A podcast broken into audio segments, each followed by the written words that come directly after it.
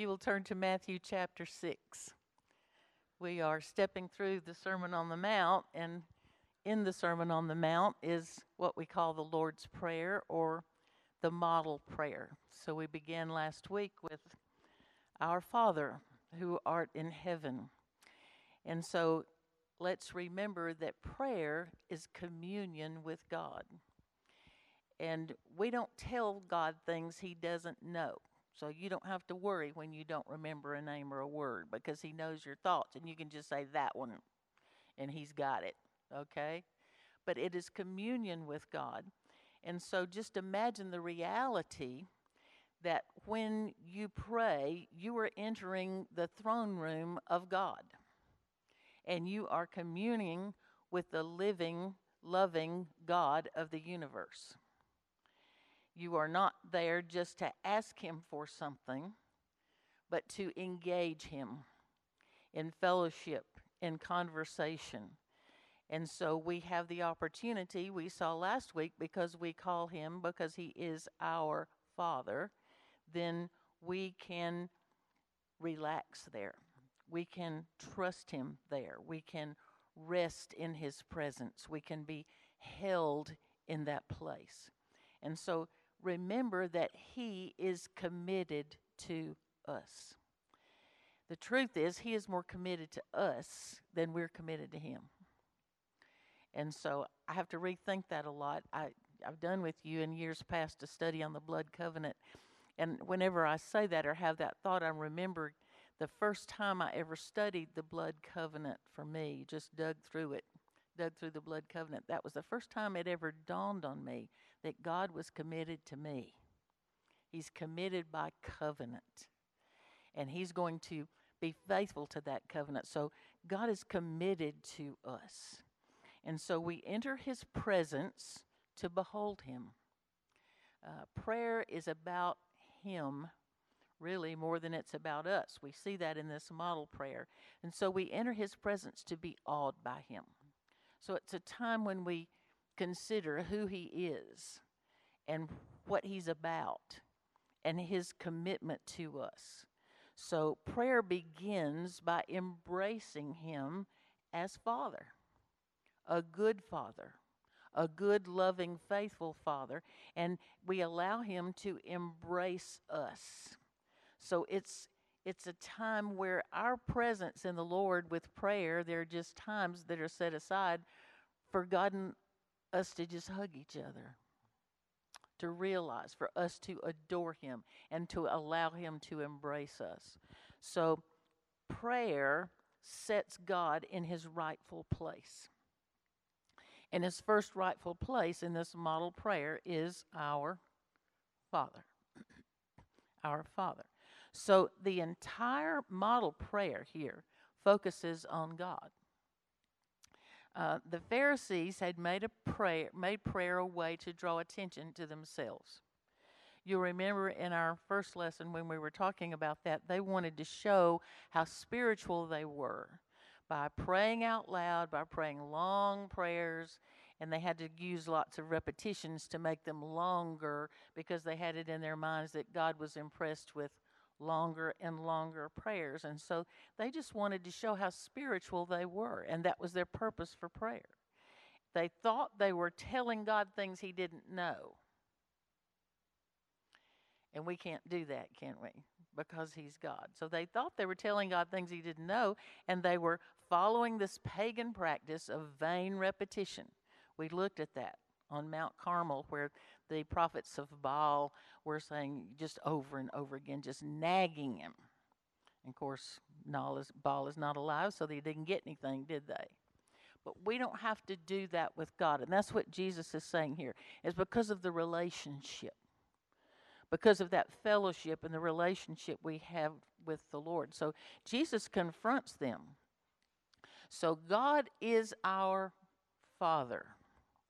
And He is going to hear us because He cares about us.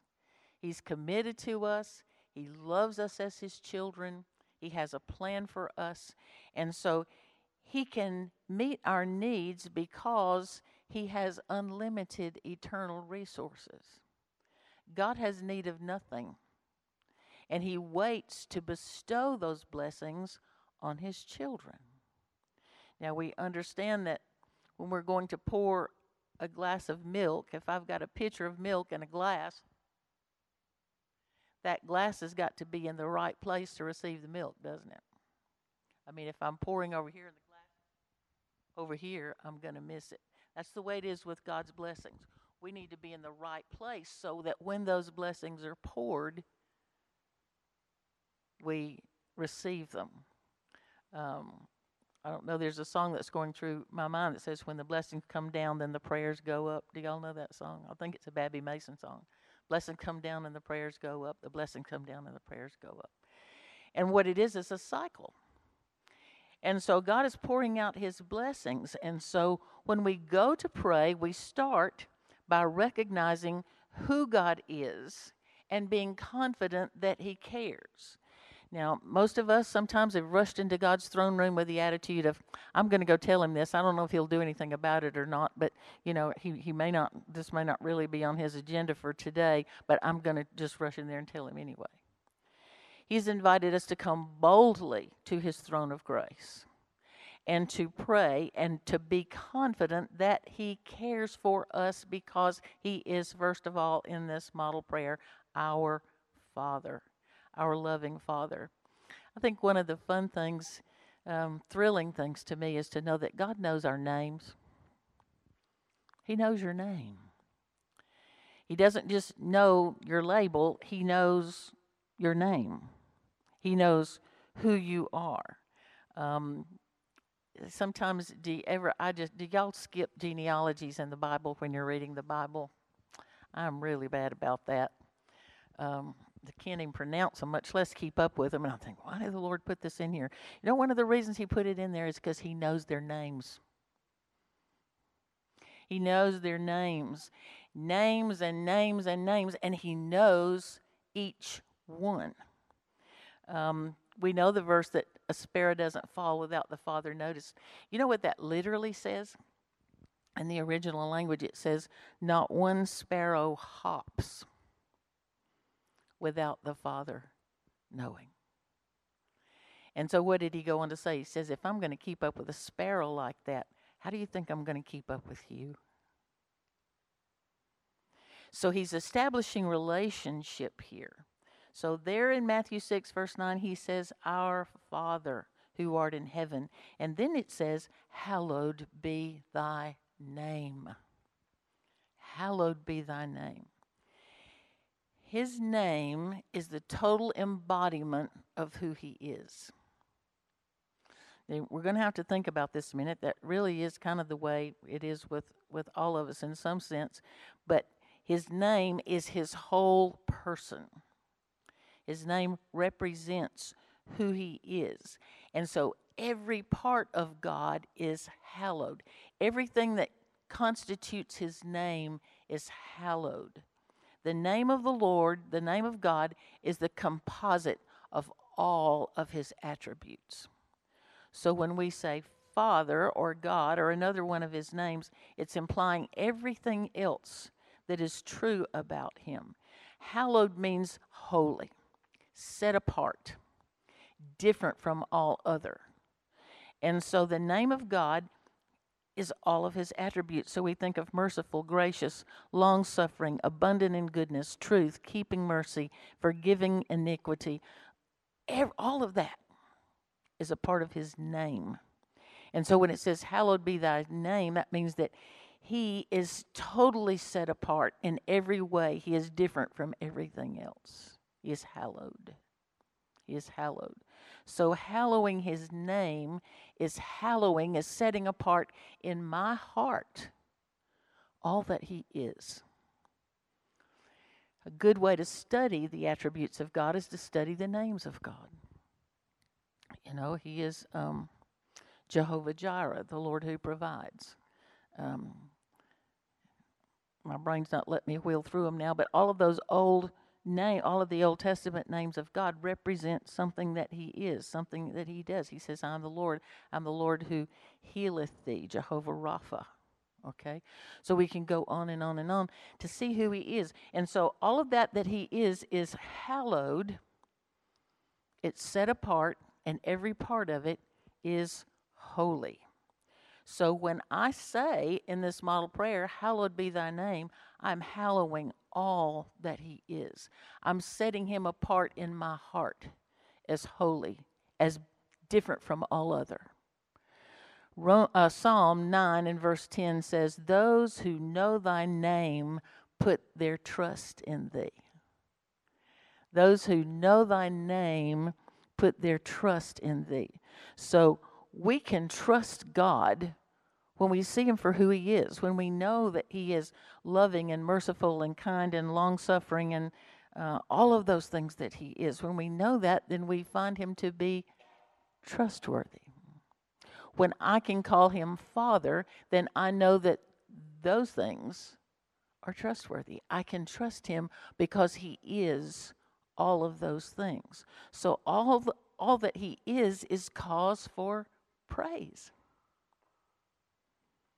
We know who he is and so we praise him. What does praise him mean? We fall before him and we go, "Wow." Praise is when we just look at the Lord and just go, "Wow." You're different from all others. So, a name is not just a title, a name is the whole person. You know, when I say Lena Baston, there are a lot of things about Lena that go with that name. When I say um, Sylvia, uh, I, all, all, kinds of names, all kinds of things go with that name, or Jane, or Edwina. It goes with the name. And so when I hear that name, I don't just think of a label like I do if I'm reading a list. I think of a whole person. So when he begins, when Jesus begins here to teach us to pray, he says, Hallowed be thy name. He said, Call him Father, and then know that his name is hallowed. So, hallowing his name calls for reverence. It's that place of awe and reverence where we just bow before him because there's nothing else to do. 1 Peter 3:15 says, "Sanctify the Lord in your heart."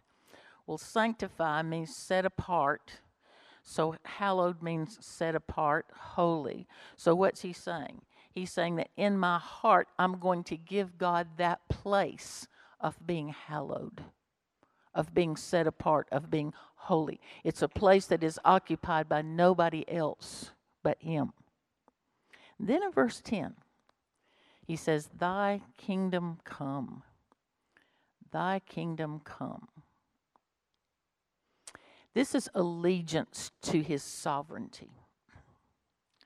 Um, he is the one who has the right to rule and the right to reign. Now, we talked a good bit about the kingdom when we first started uh, on the Sermon on the Mount. But the Lord Jesus Christ is King of kings and Lord is Lord of lords. He is set apart. He is different from all others, and so he is the only one who has the right to rule and reign throughout the earth, throughout the world. So when I say thy kingdom come, I'm praying reign now.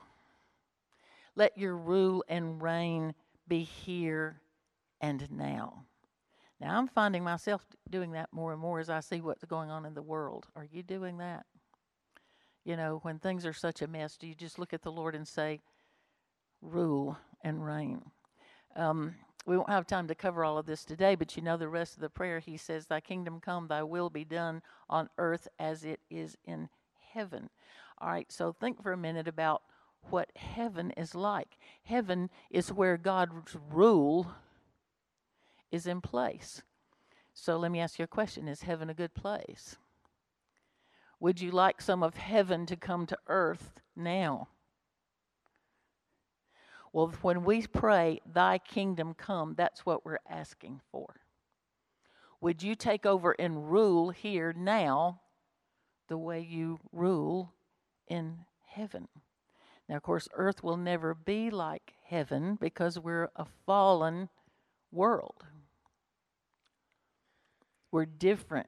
Heaven is a holy place, so it's sanctified. It's it's different from all others. But when we pray for him to reign here and now, when we pray that, we are committed to his rule in our daily lives. Because what happens? When I say, Thy kingdom come, and I go out and I live according to kingdom rule and kingdom principles, I'm bringing heaven to earth. Do you need to think about that for a minute? When I live according to kingdom rule and kingdom principles, and that is my life, and when I bring that into a conversation or bring that into a daily activity, then I'm bringing the rule of God to earth. I'm exposing the fallen world to the rule of God. So praying is not letting God know our plans. Praying is calling for God to fulfill His own plans by letting His kingdom rule come into this place now. Instead of saying, My kingdom come, I'm going to pray what? Thy kingdom come.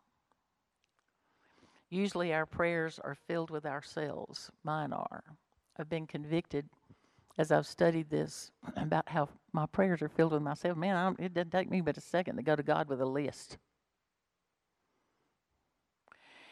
And so I rush into God's presence and I spat off my list of wants and needs. And our human nature is just bent towards self. That's just what it is to be flesh. And so, what are we going to do? We're going to bring that flesh under the boundaries and the rule of God so that when I can pray, Thy kingdom come, then I'm praying that God's program for exalting Christ is going to take precedence over my plan. The word translated kingdom means rule or reign. So when it says, Thy kingdom come, then I'm saying, Would you let your rule and reign take over in this circumstance or in this community or in this world or in my life. Now, the word come is interesting. Let thy kingdom come. In the original language, it says, Come now. Let your kingdom come now. Now, I don't know. I, um, I don't. I'm going to tell you what I think, not what I necessarily know, but we know that I'm praying for Jesus to just come on. Is anybody else doing that? Just, just come on. Maranatha, Lord, come quickly. You know, and when we see the world and I become frightened, I think the only thing that's going to fix this is for Jesus to come. But when I say, Thy kingdom come, then, and I'm praying into God's program exalting Christ, and I'm saying, Thy kingdom come, Thy kingdom come now. Well, think about how we make that happen. How do we participate in that? That kingdom infiltrating the earth. You know, it's kind of like leaven, yeast and bread. You know, we as the kingdom are going to affect the flour around us. Okay? It's going to make a difference. So we're praying, let your reign come, rule now. Rule now. Well, how do I do that? Well, the kingdom of God is composed of saved people. Remember? We said that you're born into the kingdom. You come into the kingdom by invitation. And so we come into that kingdom, where, and so that kingdom is composed of saved people. So if I'm going to pray for his kingdom to come, the first step is going to be evangelism. I'm going to tell people about Christ. I'm going to let them know about the invitation to come into the kingdom. And so, in the hearts of saved people, He rules, He reigns, because we've said, What? Our Father, hallowed be thy name. So, I'm establishing His rule and His reign in my heart. So, evangelism then is the first step in praying, Thy kingdom come. I want his kingdom to come, then we got to have people in the kingdom. Then, when Christ rules in our lives, his reign is brought to this earth. It happens through us. The world is exposed to that.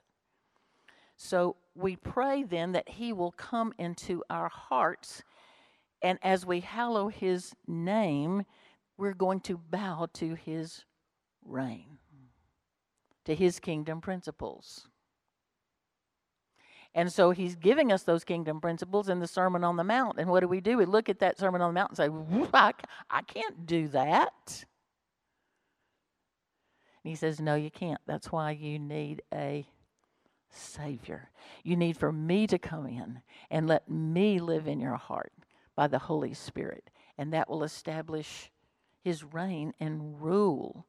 So we pray that he will come into our hearts and reign because he is worthy to reign. I have concluded that he is worthy to reign when I have hallowed his name because that's when I have acknowledged what all of his attributes and characters are. And he makes him worthy. The Gospels teach us that Jesus came into Galilee preaching the gospel of the kingdom. What was it? Repent, for the kingdom of heaven is at hand. That's the message of the kingdom. Step number one repent. Believe the good news. The kingdom comes when we believe. When a person is saved, the kingdom has come, is coming. When we live according to the rules of the kingdom, the kingdom has come. The kingdom is infiltrating the earth. So one enters the kingdom by invitation, and we accept that invitation by an act of the will. There are a lot of people who are afraid to come to Christ because they know they can't do it. And so the message has got to be no, you can't do it. That's why you got to come to Him. If you could do it, you wouldn't need a Savior, right? So that's the message we live and that we share with the world. It is a kingdom of the heart. It's a kingdom of the life. Um, we are to seek the kingdom. You know the verse Seek ye first the kingdom of God and his righteousness. And when we do, what? All these other things will be added unto you because you are in the kingdom. You're seeking his righteousness, which means you call him Father. You are hallowing his name. You're praying for his kingdom to come, and you're participating in the coming of that kingdom as you obey kingdom rules. In Matthew chapter 13, verses 44 and 45, Jesus says, The kingdom is like a treasure, it is like a pearl of great price. And so, what he's saying is the kingdom is priceless. So we take hold of it by faith. So the invitation to come to the kingdom is given, and so faith receives the invitation. Faith repents of sin by choice of the will. That means that I bow to his way instead of my way. That's what repentance is. And it affirms the lordship of Christ. And so that's the kingdom. So we know that the consummation of the kingdom is coming. When we pray, Maranatha, Lord Jesus, come quickly, we're looking forward to the consummation of the kingdom. That day when heaven is split and Jesus Christ is going to descend and plant his feet on the Mount of Olives. And on this earth, he is going to literally rule and reign from the throne of David in Jerusalem. But until then, we're going to bring the kingdom to earth by being in the kingdom, by being able to call him Father, by hallowing his name, and by participating in bringing his rule to the earth by simply obeying him myself. When I obey him, then I am bringing his rule to earth. So let's summarize God is our loving Father and we can go to Him with no fear, no anxiety. We know that He loves us, that He is committed to us, that He is waiting to give us what we need. How many of you have children or grandchildren that you just love it when they ask you for something? You just can't wait to give them something that they want. And so we go to him in boldness because we know he loves us. And in that place, the first thing we do is we hallow his name by recognizing who he is, what his attributes are. And so then when we pray, Thy kingdom come, then I am relinquishing the rule of my life to him. And when I do that, the kingdom is coming to earth. Do you understand that? Is that making sense? It's being released in the earth. So I'm saying to him, You take control. You take control. Oh, that we can come to the place where we are preoccupied with the things of God and just saturated with kingdom living. My problem is being so distracted by the world, the stuff's going on. Our minds are so available to the enemy to tell us junk. And to learn to put on those blinders, to put on those boundaries of godly thinking so that we think like Him and we listen to Him and Him only. That takes discipline and effort, it takes being proactive. Um, his causes should always be on our hearts and minds. Whenever we're in any kind of situation, our first question needs to be Lord, what's on your heart? What are you trying to accomplish here? What is it that you want to do at this time and in this place? Let's pray. Father, on our own, we cannot do any of this, but we are so grateful that you've given us the Holy Spirit. But I pray that we will always be yielded to the Holy Spirit, that you will be our focus, and so you will be the first one that we listen to, that we go to to hear, that we praise. I pray that you will just be on our minds constantly. And that whatever situations we're in in life, that we are prepared to show the kingdom of God, show the rule of the kingdom, where we are poor in spirit and merciful and mourn over sin where we know the peace of God, where we know the authority and the purpose of God, where we overcome the fear of being able to share your name with those who are being invited to the kingdom but don't know about the invitation. Give us those opportunities where we can help correct wrong thinking when people think that they have too much sin to come in, or when people think that they can't repent because they can't stop doing this or that and the other. And that's not the essence of repentance. The essence of repentance is bowing before you and letting you give us those desires and want tos. So would you bless us and help us? We hold before you all of the people that we know that are struggling and grieving and hurting and ask to see your great hand of mercy move in this place.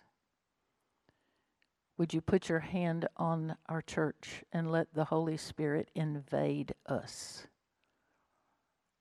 and make it what you have called it to be, that we will be a lighthouse to this community, a safe place for sinners to come and find help in time of need. So go with us now and bless us during this week. Prepare our hearts to meet together again next Sunday and glorify your name in us wherever we go. We pray in Jesus' name. Amen.